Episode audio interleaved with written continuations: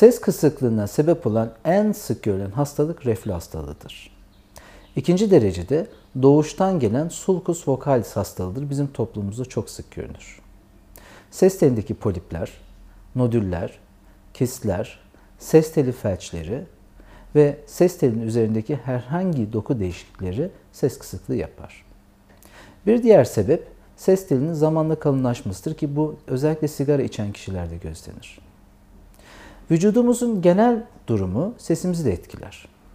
Eğer sistemik bir rahatsızlığımız varsa, örneğin tiroid hastalığı, şeker hastalığı, bir duruş pozisyon, bozukluğu ya da bir ortopedik probleminiz varsa ses problemi de yaşarsınız.